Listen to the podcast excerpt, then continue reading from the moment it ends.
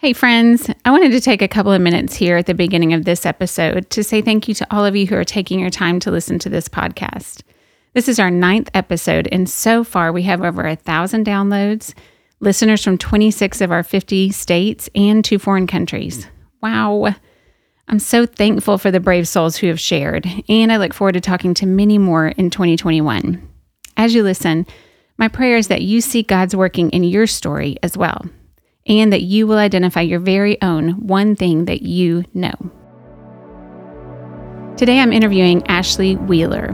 Her story is very, very personal, and it requires me to set it up with a warning to any listener who might be triggered by a story of sexual abuse.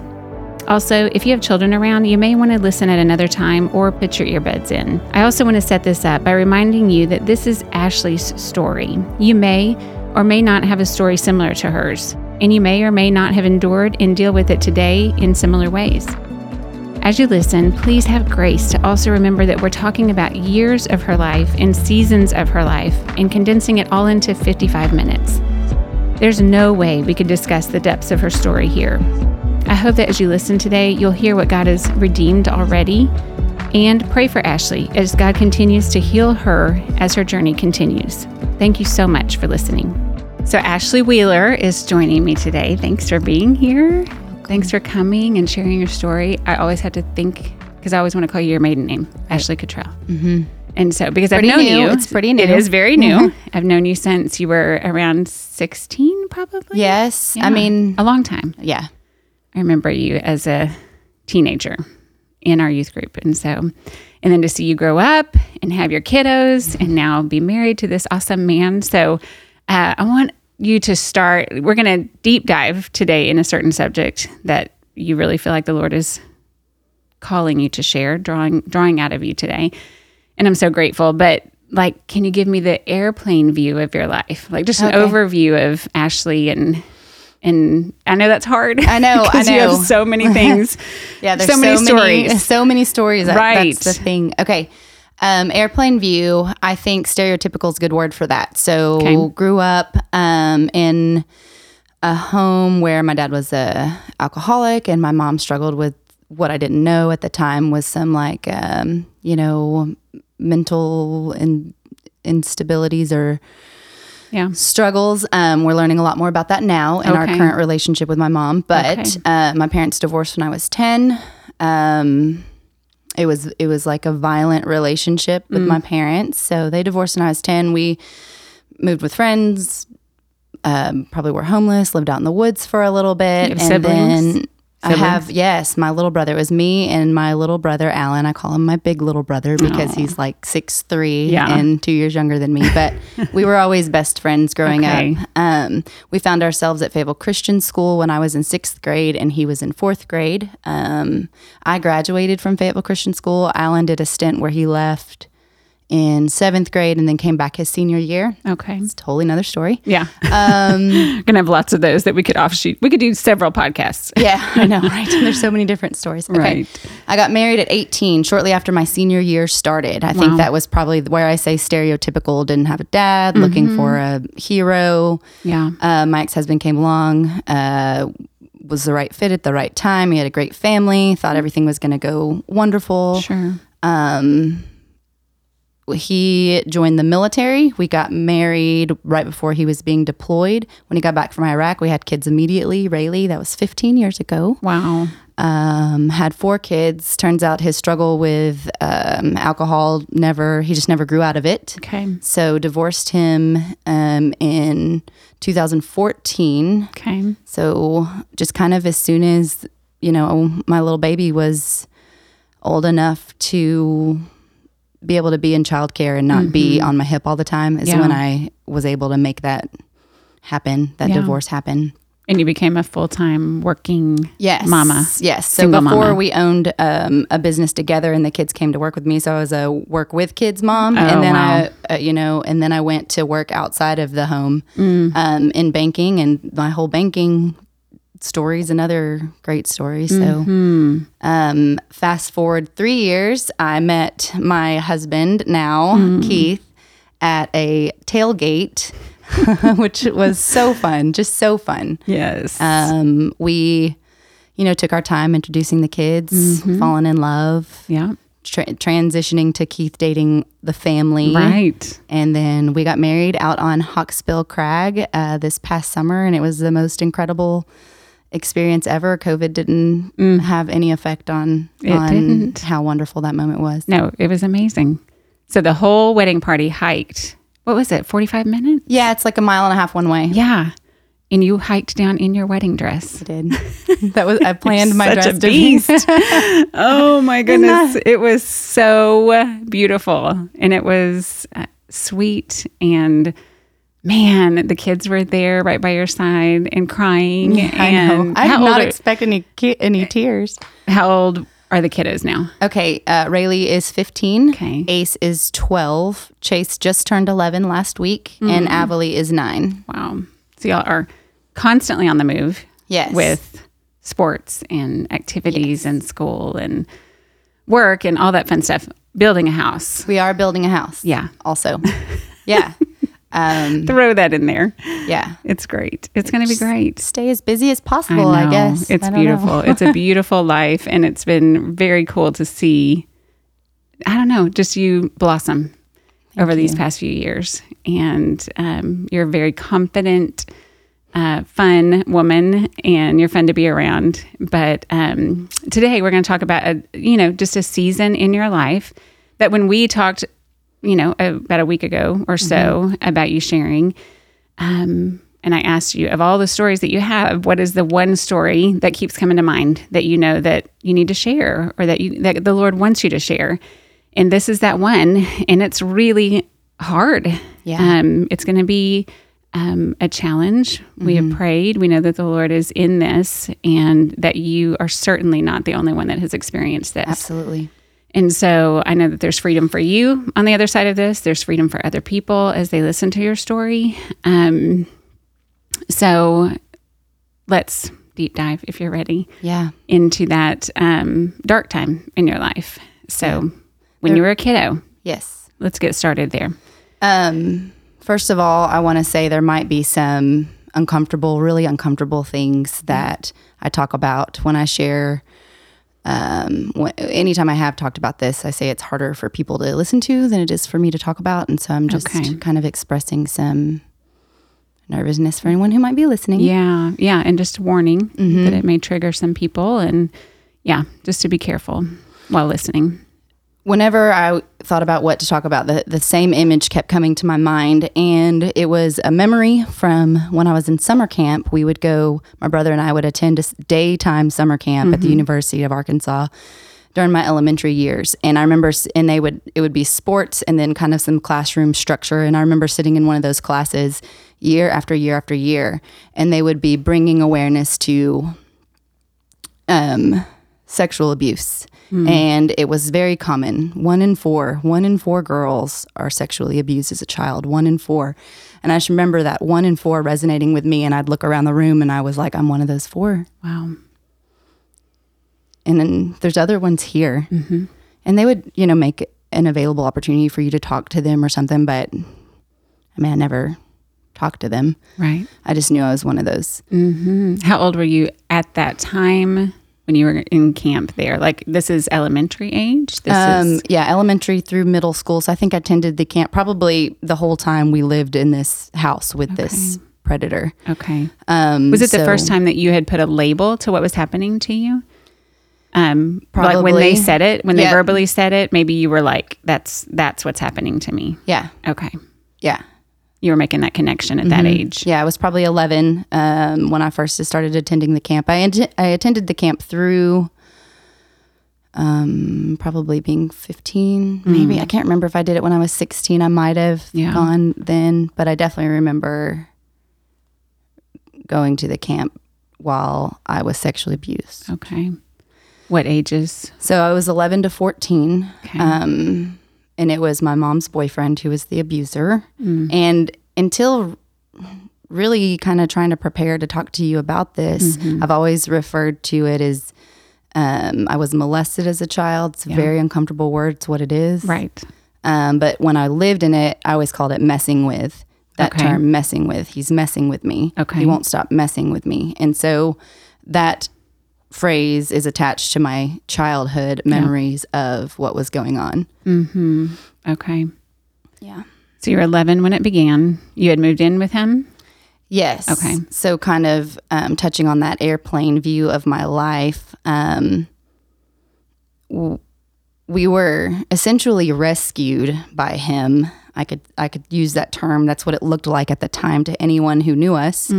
We were living in the cabin in Winslow with no running water. You had to six miles of dirt road. You had to cross four creeks to get there, and we knew that when the rain came, um, if it was going to be a heavy storm, you either had to get out right away or you'd have to wait till the creek lowered. It could be two or three days before you could leave. So uh, we had plans to, for my mom to drop us off at my dad's for whatever reason. We packed up all of our stuff. I specifically remember packing up our Nintendo, mm-hmm. and we decided to go go to town. Mm-hmm. And we didn't make it. The mm-hmm. first creek we came to, it flooded our truck. I remember water pouring Oh, in my. the doors. Climbed out the window onto the top of the thing. Just feels like a movie when I remember it For real. jumped on the hood, jumped to the bank, passing everybody all of our gear to carry, and it was a mile walk to the neighbor's Oh, house that had a phone. It is like a movie. Yeah. Wow. And so he came and rescued us. My mom's boyfriend, or I don't know if they were at the time. Anyway, he Mm-hmm. came and brought us to his home, and we never left. Mm. We slowly kind of integrated as more of a family unit over the years. First, we were just kind of crashing on the couch as kids, Yeah. and then we ended up getting our own bedrooms. Mm-hmm. Okay. So from so until you were 14, you lived with him. Yes. In that entire time. Yes.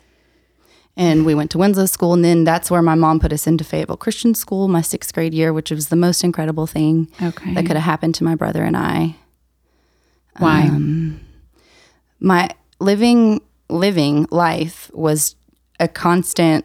Um, when I think about that part of my childhood, I just think it was just this constant like struggle uh, because anytime I was home, I was being chased or um, followed. I was being groped or grabbed or. Um, I mean, you couldn't sit still. I'd be changing in my room and he'd be out of the window peering in, um, watching me. I couldn't take a shower without being bothered. I couldn't.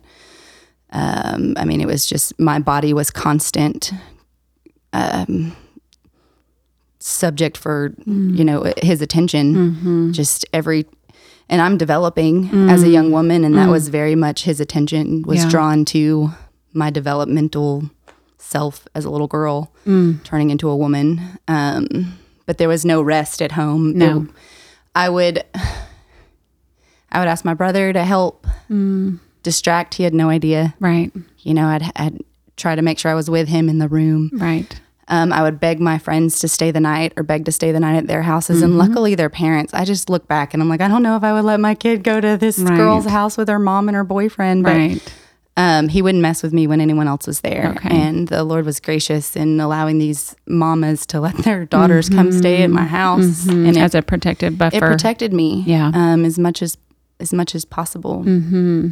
Um, and he he used to slap Alan and I's butts. He, you know, very loud, like boy locker room, Mm. funny slap butt. And so, whenever it, whenever I was trying to cry out for help without really crying out for help, I would I would tell my mom or tell my brother. It really bothers me when he slaps Yeah. my butt, but I mean, it never really stopped. Mm-mm. Mm. Yeah. That was just that's why Fayetteville Christian was my safe haven. Yeah. was my my place where people loved me and people Mm-hmm. didn't. Yeah. Where you could feel a little bit of normalcy. Oh, yeah. A little bit. I could rest. Yeah. I could rest. Mm. That's a good way to put it. How uh, did it come to an end? Um, I I confessed to my mom. I should kind of say I think a common question is why didn't you tell anyone? sure. You know, right? Yeah. So, um, yeah, I mean, there's all kinds of reasons. Yeah, because it seems so logical in our Yeah. adult minds to say, why would you not say something? Mhm. But as a child, what are your thoughts as a kid? What can you remember Yeah. remembering? Uh, I mean, all of thinking. it. It was definitely threatening. No one will believe you. Um, He was saying those he would words? threaten me. Okay. Yes, like Yeah. he would tell me, no one would believe you. Um, uh, you're, you know, you're, you're. It's really not that bad. Mm. Like this is this is more normal than you think. And he would bribe me. Um, Mm. I remember having a big boom box with a tape player, and there'd be cash stuffed in the tape cassette holder. And that was my hush money. And I took it and spent it. I mean, I and I 'Cause you're a didn't say anything. Yep. Right. Um, and I knew that prior to living here in Mm-hmm. this home, that was the most normal that I had had Wow. since I was probably eight. You know, I don't know, since my parents were married. I don't know Mm-hmm. how old I was, but um, I, I didn't know where we'd go. Would we move back out to Winslow? Would I have to Mm-hmm. Leave Fayetteville Christian School? Would I, um, you know, where my mom can she handle us? Yeah. What would she? What would happen if she knew? What would where my brother be? Sure. You felt Like- like the role of the protector, Yes. which is certainly not the role for a child, but Right. that was what you took on yourself. yeah, I didn't know what would happen. Yeah. So I'll take this for the team. Yeah. I'll, I'll be the one that takes this and For sure. I can't I can't ruin their lives. Like Mm-hmm. I can't I can't that we don't we don't have anywhere to go. Yeah. And I think I knew even though I didn't know looking back now I see how my mom's capability to take care of us was limited and so Sure. she relied on us being there and Yeah. that stability. yeah. It was stability for her. Yeah. I used to pray that and beg him to marry my mom because I think that would make it stop. Right. But it was never in the cards, No, and she and was it wouldn't have. she wasn't able to take care of us. No. But I confessed one day we were actually leaving his parents. We had gathered for dinner or something. It was January and it was icy outside. And um, I remember confessing to my mom. And okay, for some reason, we were the only two in the car. I don't know mm-hmm. why. And it's a long drive. It was like from Little Flock to Fayetteville. Mm-hmm. So I, I confessed to her, and she did the right thing. And I, my the, probably the hardest thing she's ever done is Yeah. She never made me enter that house again. Wow. I never okay. went back from Okay. that moment, standing in the ice for hours, crying while she's in there confronting him. Wow. Um, he denied it. Of um, course. Mm. Yeah. She brought me out of that house and we went and stayed with my aunt and uncle. Wow. And they went and got my stuff a little bit at a time. And Okay. Credit to her Yeah. that she did the right thing because a I- lot of parents don't. Right. So that's very good that even though she didn't recognize it and wish that she would have Yep. and stepped in way, way sooner, hmm um, that when you spoke those words that you were heard. Yes. Wow. Yes. It has a lot of effect on her to, to this day. She still brings it up and how, you know, she feels terrible that it happened. And Yeah. I think it changed her too. Yeah. changed an element of, of her, of For who she was. I can't imagine Right. as a parent yeah. how to handle that. Mm, it is so terrible. Where um, I feel like I have to ask this: Were any charges Yeah. brought to him? Yes, there Okay. was. Um, there was definitely uh, attorneys involved, and the Good. state was involved, and um, he ultimately was got a really light sentencing Mm. because I just remember the attorneys telling me that i- i- you know we can go to court, and then you have to describe, you have to describe his body parts, and you have to describe what all these things Mm. Were that happened, and Mm. I was up for it, but they told me like your mom can't handle this. Wow. The attorneys told you that. Oh wow. your mom can't handle going in front of the judge and facing him and doing this and and it was kind of in those moments that I realized like the Lord allowed this to happen to me because I could handle it because it's not going to wreck my life or ruin my life. Um, and I think knowing that my mom couldn't was more evidence to me that, um, you know, the Lord, I don't know, like allows certain things to happen to certain people because He equips them differently. Ooh, okay. That's a lot to unpack. And I know, I mean, even, okay, you can think of a lot of things in life that you can say, okay, I can see how God could work in that, even though it's hard or even though child molestation, child abuse is not one of them that I can wrap my brain around. And so I want to, do I know that Romans 8 28 is true? Absolutely. That God works through all things. Right. Um, and so we have to go back to you. we live in a very fallen world where our hearts are full of wickedness. Whether we like to acknowledge that fact or not, without Jesus, our hearts are wicked, desperately wicked, the Bible says. Um, so we know that that is in the heart of people, but this perverseness is so hard to. I mean, I'm, I'm sitting here talking to you about it. Of course, you know this. So I want you to unpack a little bit about reconciling that with was God there? Did Yeah. you see? What do I do with that? You know, Yeah. all the those things that I think people who haven't experienced wrestle with. So tell me about your experience because this is your life. Right. How do you deal with this with the Lord? Of course, probably not at 14, but like as you've grown, as you've, Yeah. tell me where was God in all of this? I think honestly, honestly, um, there's probably two, you know, two different stages to kind of talk about here. But when I was going through it, the Lord was very present with me oh, wow. the whole time. Talk about that. Um, um, I, just like you mentioned, the world is evil. So this man had this evil intention. Yeah. but the Lord um, never allowed. I I claim I give Him the glory that for, for it never went to the extreme of rape. Okay, um, which is a whole nother a whole nother topic Yeah. about. But the Lord was always present with me, and I always gave Him credit for.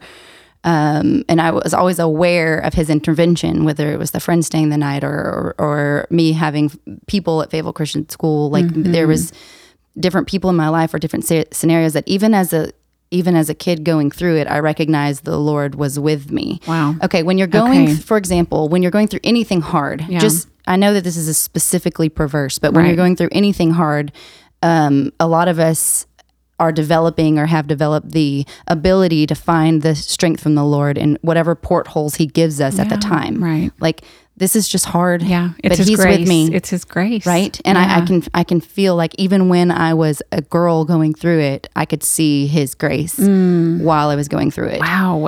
Okay. Um, That's profound.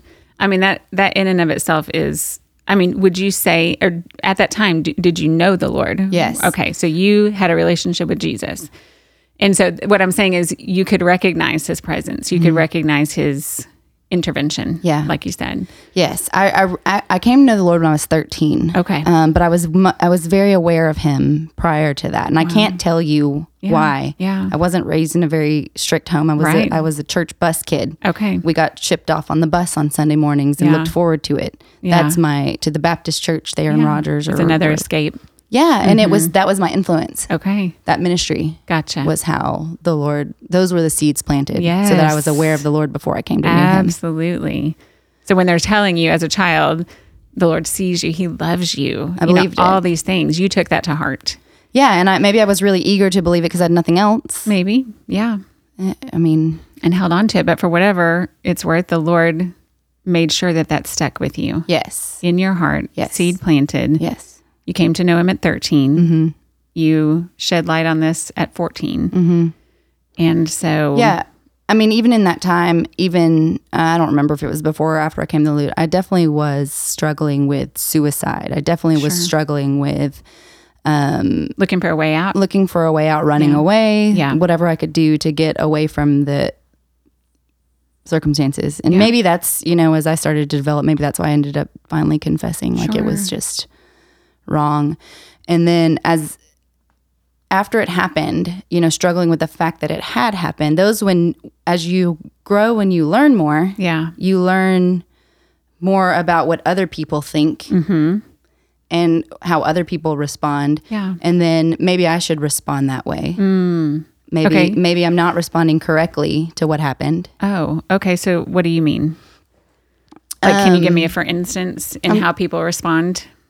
Yeah, Because did you come out and start telling a lot of people? No, did you tell one or two? Okay, so yeah. close friends you were sharing yeah. with. And Mm-hmm. so what was their response? Um they were I don't remember much, but it, maybe empathetic. I think there was a lot of what's the one where people can't relate but they're sorry for you. Sympathetic. Right. People were very sympathetic. okay. Yes. Yeah. So I never struggled with that. Yeah. Um So you, everybody believed you. yeah. It wasn't like there wasn't that you were lying felt or like making any- it up. anyone didn't believe me. I mean, there were people, there were some people who didn't believe me. Yeah. And then later on, as I grew, I found out there were times where my mom didn't believe me, and there was Okay. times my aunt didn't believe me, and there was times where, you know, different people thought I was just doing it for attention, and all the stereotypes around something Mm. Like that. What typically can happen? Yeah. Um, and then struggling as probably a younger kid, maybe even a newlywed, like 17, 18, 19, maybe Right. 16, 17, 18, 19. Like, well, I wasn't raped, so it wasn't bad enough. Oh, um, this, it, I don't, it doesn't really count for me because it wasn't to this extreme. You're thinking this, not people necessarily implying it. right. Yeah. Wow. So wow. when you read about things or hear about girls being abused, it was so much worse. So my story doesn't count. And I think that's when the the, the enemy began to Yeah. tell me that this story will not bring glory to God. Like this is just shame. Let's go ahead and just hide it. Yeah. Act like it didn't happen. Yeah, because when it when it first came out, when we were going through it, and I remember kind of telling my that that time frame where it became public ish. Yeah. with the judges and or the attorneys and my friends, I remember thinking the Lord's going to use this. He's going to use this. I'm going to mm. be somebody who can have an impact on little girls who've gone through this. Yep. and then it just kind of got quiet and mm. quiet and quieter. Mm. And Maybe even them not prosecuting the way that they should have also gave Yeah. you that. I mean, maybe that was Yeah. the first indication like, well, it wasn't bad enough to prosecute, so it must not have been that bad. right, Uh, maybe that was the first big, you know, jab at that. Yeah. Which, I mean, it is horrific. Right. It's traumatizing. It is as bad as it gets. I mean, it's terrible. It's a terrible thing that should never happen to any child. right, And man, it just seems like that wasn't communicated in that way with the law enforcement, you know, mm-hmm. with with the people that should have prosecuted him. And I know that, you know, there's all kinds of things that we don't know or don't understand about that, but I do understand that how that could initially send you on that journey of, well, it wasn't bad enough to do this. right, And so, and then, you know, maybe people just say, I'm so sorry, and then go mm-hmm. on. Mm-hmm. And so, you know, and your your brain is still developing at this point, And then you get married, and this that whole relationship throws things into healing or wounds or whatever, you know, that intimacy is hard because those wounds that are there that are still hurting but haven't been dealt with. yeah, So, yeah, Yeah. you just kept going. And yeah. kind of, um, did it get less and less? Did it continue to fester? Did you not? And you just say, I'm fine there. It's no big deal. You know, I mean, like, what did you tell yourself? I mean, you know, I um I think I don't when I t- thought about telling this story. Yeah. When the Lord put this on my heart, there's no like well, a story has to have a beginning, a middle, and an end Right. and I can't come up with like the the the ribbon on top of this one to Right. make it. Um, Perfectly tied up. I can't tie it up at all. I mean, Right. it's something like that is something you're going to deal with. Yeah. Um, I don't feel victimized by it. Okay. I feel like the Lord's healed me from that, Okay. and and I think um, there's probably different things I've gone through in life to help me decide that I don't have to be a victim. Yes. Um, I think that what I can share is the importance of of facing traumatic incidences in your life. Okay. That's, yes, that's where I was hoping that you'd get to because, like, I think so many times we just put it aside and act like it never happened. Right. So, how do you do that? Like, because there, it was one thing after another for you Right. your whole life, Yeah. right? This Yeah, is yeah, just one. This is just part of it. This is just a big one. It's a huge one. Right. So, as you're filtering through it all, and again, like you said, you're probably still going to be Mm-hmm. for the rest of your days, like in some way, It's a part of who I am. right? It's a part of your story.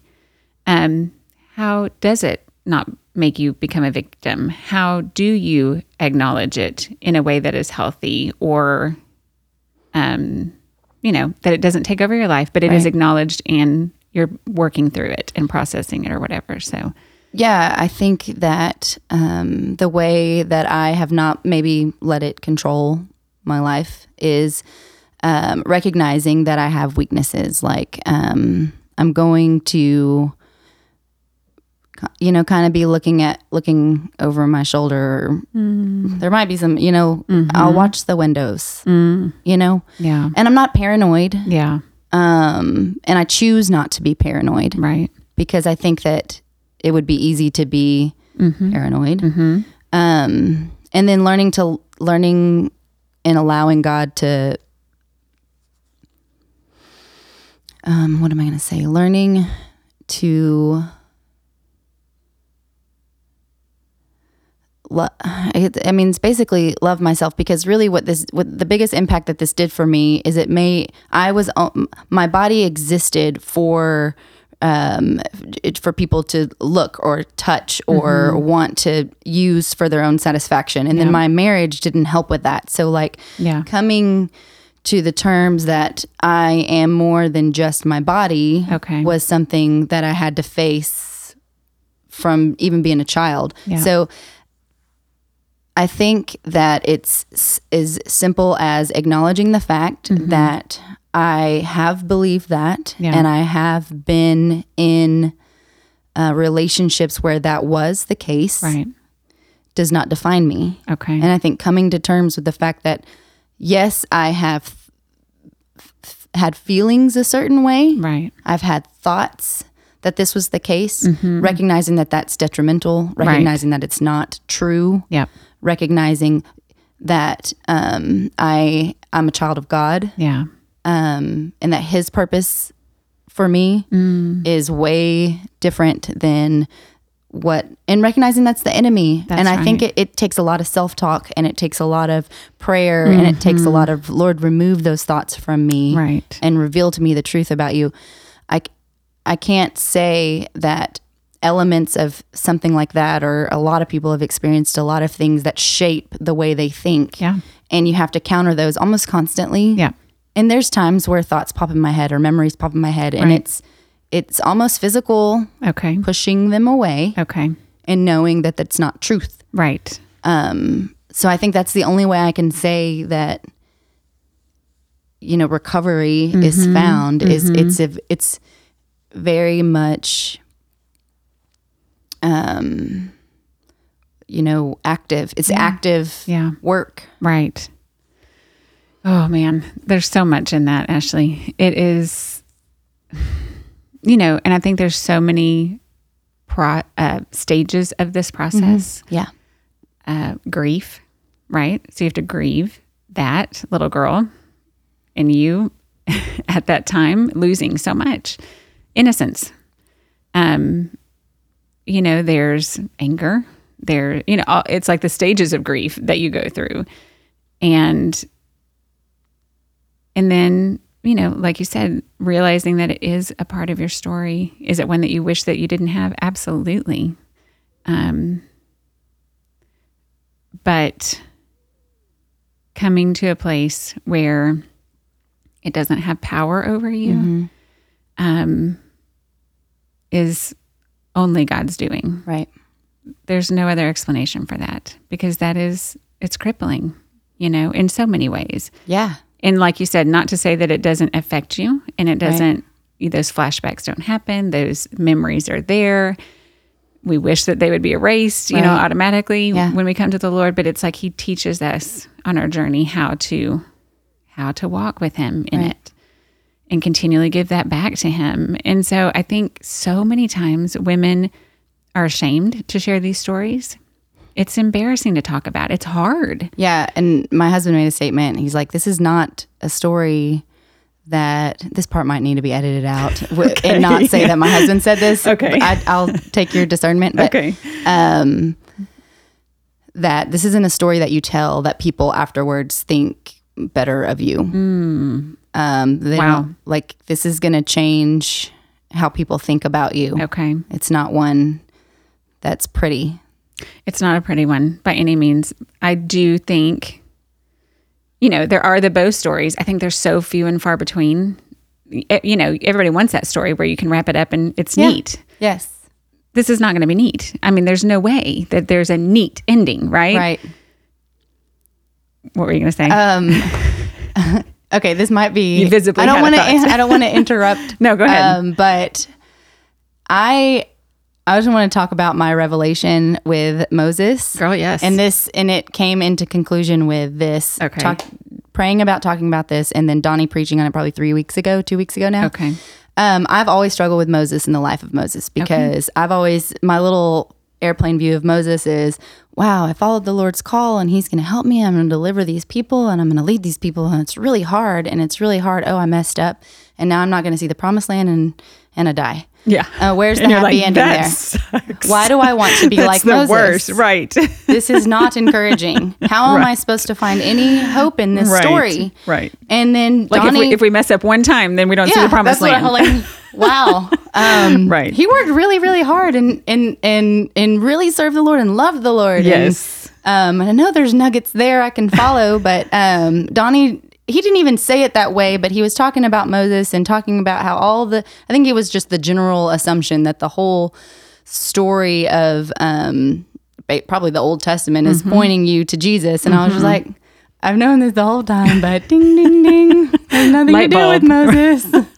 The- this is just, Moses a, does not represent me. No. right?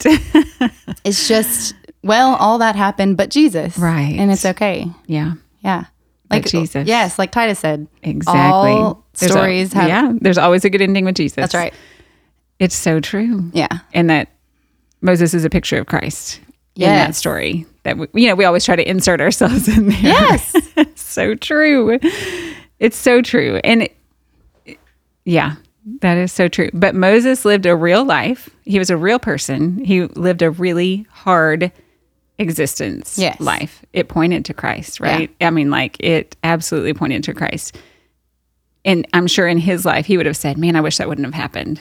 I wish that, you know, would have happened differently Right. wish I'd have made this choice or that choice, and I wish those people wouldn't have been done this to me. And it's the same with you and I. Like Right. never more than when we walk through hard times does do our stories, you know, the Bible come to life, right? Right. And we realize, man, I wish that wouldn't have happened to you, Ashley. I wish, but when you share it, it it doesn't have a bow. It's not happy ever after, but it it does, especially with you speaking it, is like, wow, there is power in that testimony. Like, because I mean, for the simple fact that it doesn't define you, Right. it doesn't, Jesus defines you. That's right. It, not sexual abuse, not anything that you've been through in your life is who you are, right? You are a Christ follower. He defines who you are. And that is confident and full of Him and you know, all these things that He brings to your life. And so it is, that's a great point. And, but, but that's why I love that you came and shared because I'm like, that's what people need to hear, right? Because we all get discouraged if we hear the happily ever after stories all the time because it's not always the case No. I mean, in situations with sin that are just twisted right. and broken. Yeah. And um, I, yeah, I definitely think that your, you know, that specific experience had bearing on decisions I made as a kid, as a young adult, mm-hmm. for sure. Yeah. and then you have to live with those. right, it has consequences.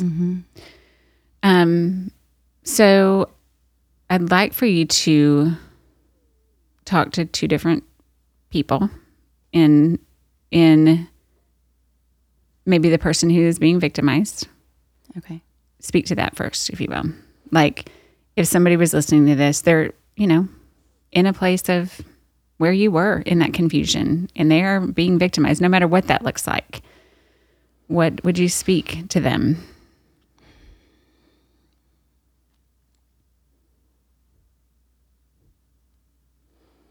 It's not okay.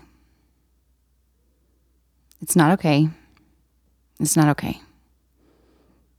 Coming to the terms with the fact that it's not okay is huge. Because if you're living in it, whether it's sexual abuse from a predator or um, abuse from a spouse or, you know, friend, coworker, it's not okay. It's not okay to be treated that way. It don't let it define you, and know that you have the power in the Lord to change your circumstances. Um, and it may not be the big picture change that you want because sometimes when you're you're in the middle of it all you can see is the walls around you. And the only way that the walls around you aren't there is if you're in Hawaii. Right.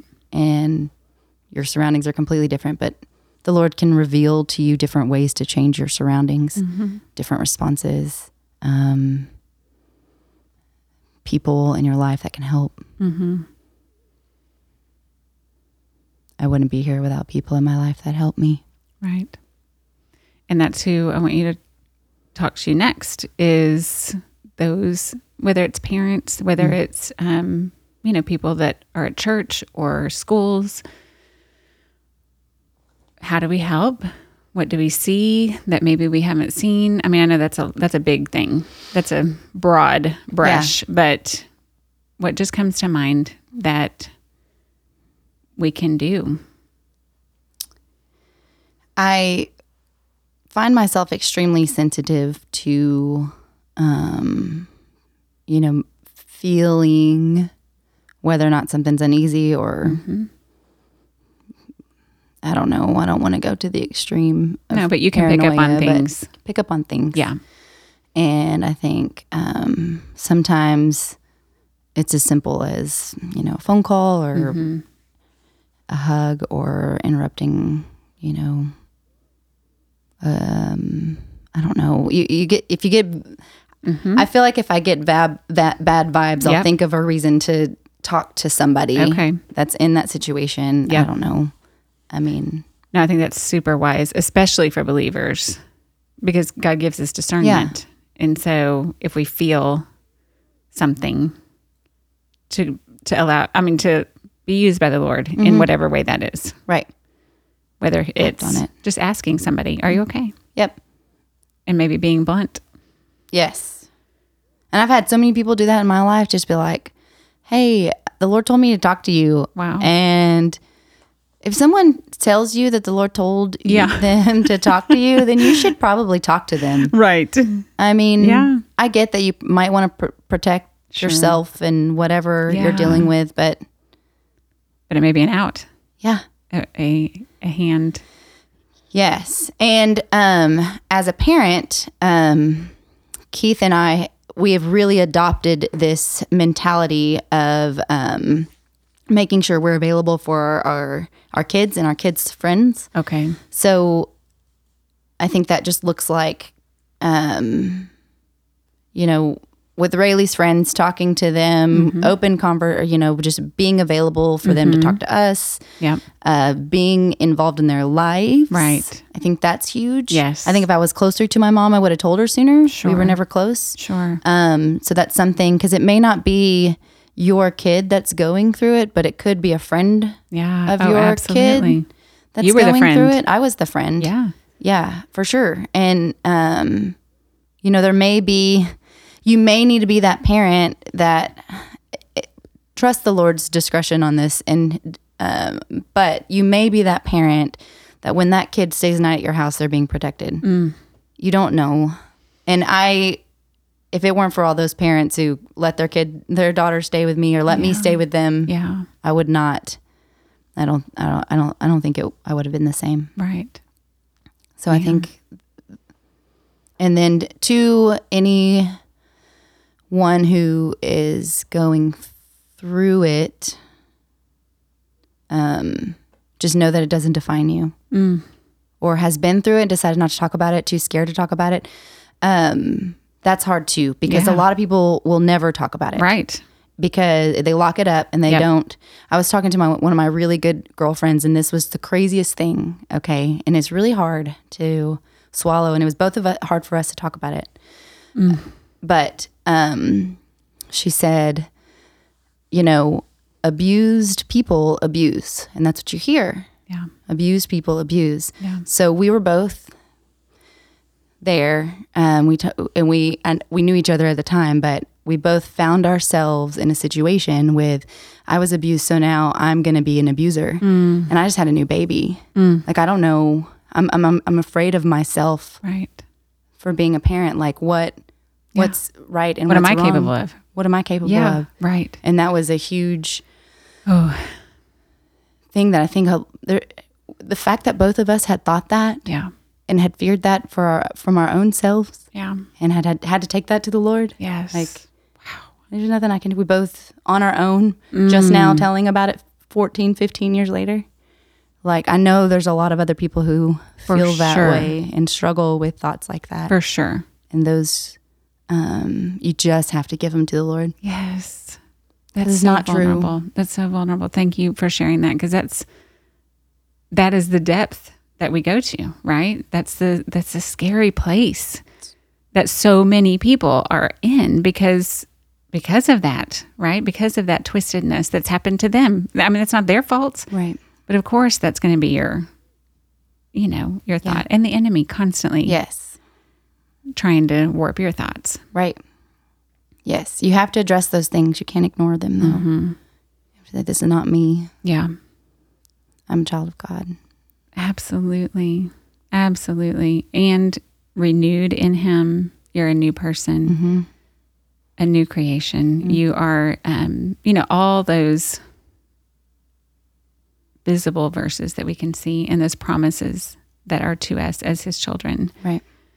Um, that when people are living in wickedness, they do not, you know, they operate in the sinful flesh. And so just speaking truth to yourself. And I mm-hmm. find that it's so true, like to know each other's stories and, you know, be able to speak truth to each other, just like that friend did for you and you Right. did for her. Like, you're like, wait, you thought that too? Right. Wait, what?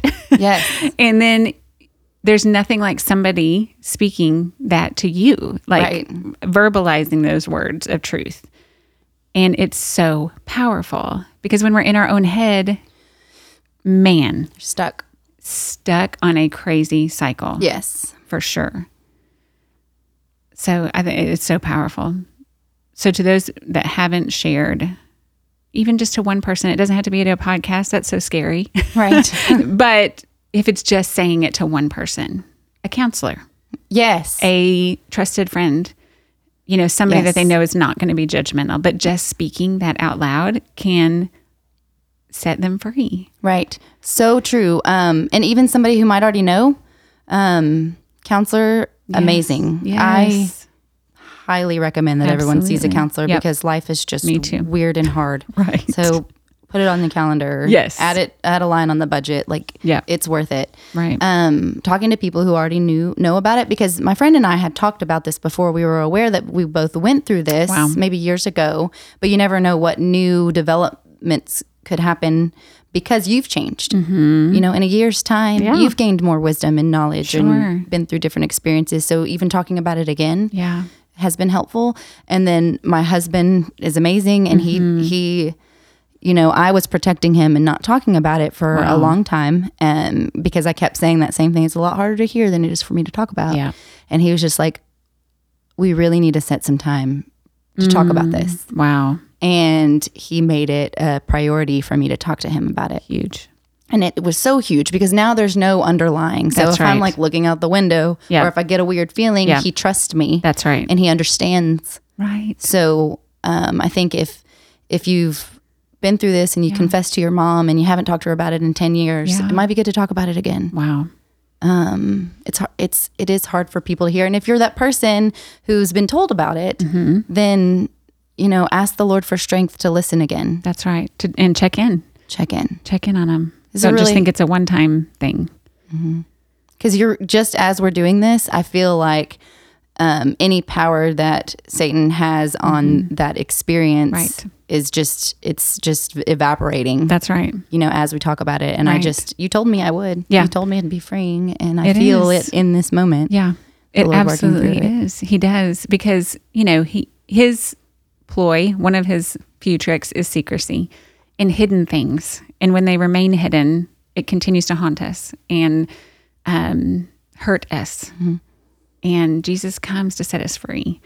And again, it's not to broadcast to the whole world, but at least getting it out, Right. right? That you're not carrying it alone Right. and uh, especially in this weird time that we're in of COVID and Yes. you know isolation and um, uh, just the whole world is crazy. But those things, it, it seems to me that in people's lives are getting more and more hard to carry by themselves, And so I'm glad, I'm thankful that you are speaking this and it is encouraging. I know that it is encouraging to those that will hear it. And hard, right? Not yeah. that it's like, oh, yay, I'm encouraged and I want to go tell everybody. It's like, ugh, a kind of a gut punch. Right. And like, I know I need to. And so, yeah. Yeah. It's not letting the it. enemies cast the shadows over it. That's right. In your life. So true. I just, yeah, man. Okay. What is the one thing that you know through all of this? This is so cool. um, I had been looking for words. I'd been looking to put this one thing I know in a sentence and mm-hmm. struggling with that. And I was looking to for scripture and the Lord to reveal something to me. And he he just spoils us sometimes. Yes, he does. And he took the the this one thing I know and put it at an alert on my phone what? for my daily verse. I I've never really dwelt on this verse before. I know that there's a lot of awesomeness in First John, but oh, wow. um, I'm going to read it because okay. I haven't memorized it yet. But okay. um, it popped up. Whoever confesses that Jesus is the Son of God, God abides in him, and he in God. Like I've always known mm. that the Lord was with me, and I don't really have anything else to say. Um, but this one thing I know is that God is with me, and that's from First John four fifteen, and I'm wow. I'm spoiled. That is so cool. that he's with you today, that he was with you then. Yes. And he will be with you no matter what comes. Yes. yes. Man, it's incredible. Yes. He's incredible. Mm-hmm. And he's with us. That's right. And the fact that you can say that with all that you've been through, the highs and lows, is testament. It's a testimony. Yes. So thank you for sharing yours. Yes. Welcome. Proud of you. mm, so good. Girl. So good, right? You just did it. There's a saying that is spoken often as a truth in Christian circles that says, God doesn't give you more than you can handle. I want to counter that today with God doesn't give you more than you can handle, the enemy does. We have a very real enemy who, that in Ashley's story, tried to ruin her life with sexual abuse, among other things. Jesus says in John 10:10, 10, 10, "The thief comes only to steal and kill and destroy, but I came that you may have life and might have it abundantly." Also in John 16:33, Jesus says, "These things I have spoken to you, that in me you may have peace. In the world you will have tribulation, but take courage. I have overcome the world." Whatever you're up against today, whatever arrow the enemy has thrown your way to try to steal from you or destroy you, remember, our overcomer is Jesus. And he has come to earth and desires to come into your life and whatever situation you find yourself in and give you life, abundant life. He is the only overcomer. He is the way, the truth, and the life. If you'd like to know more about the Grigg family or other ministries of Vertical Community Church, visit verticalnwa.org.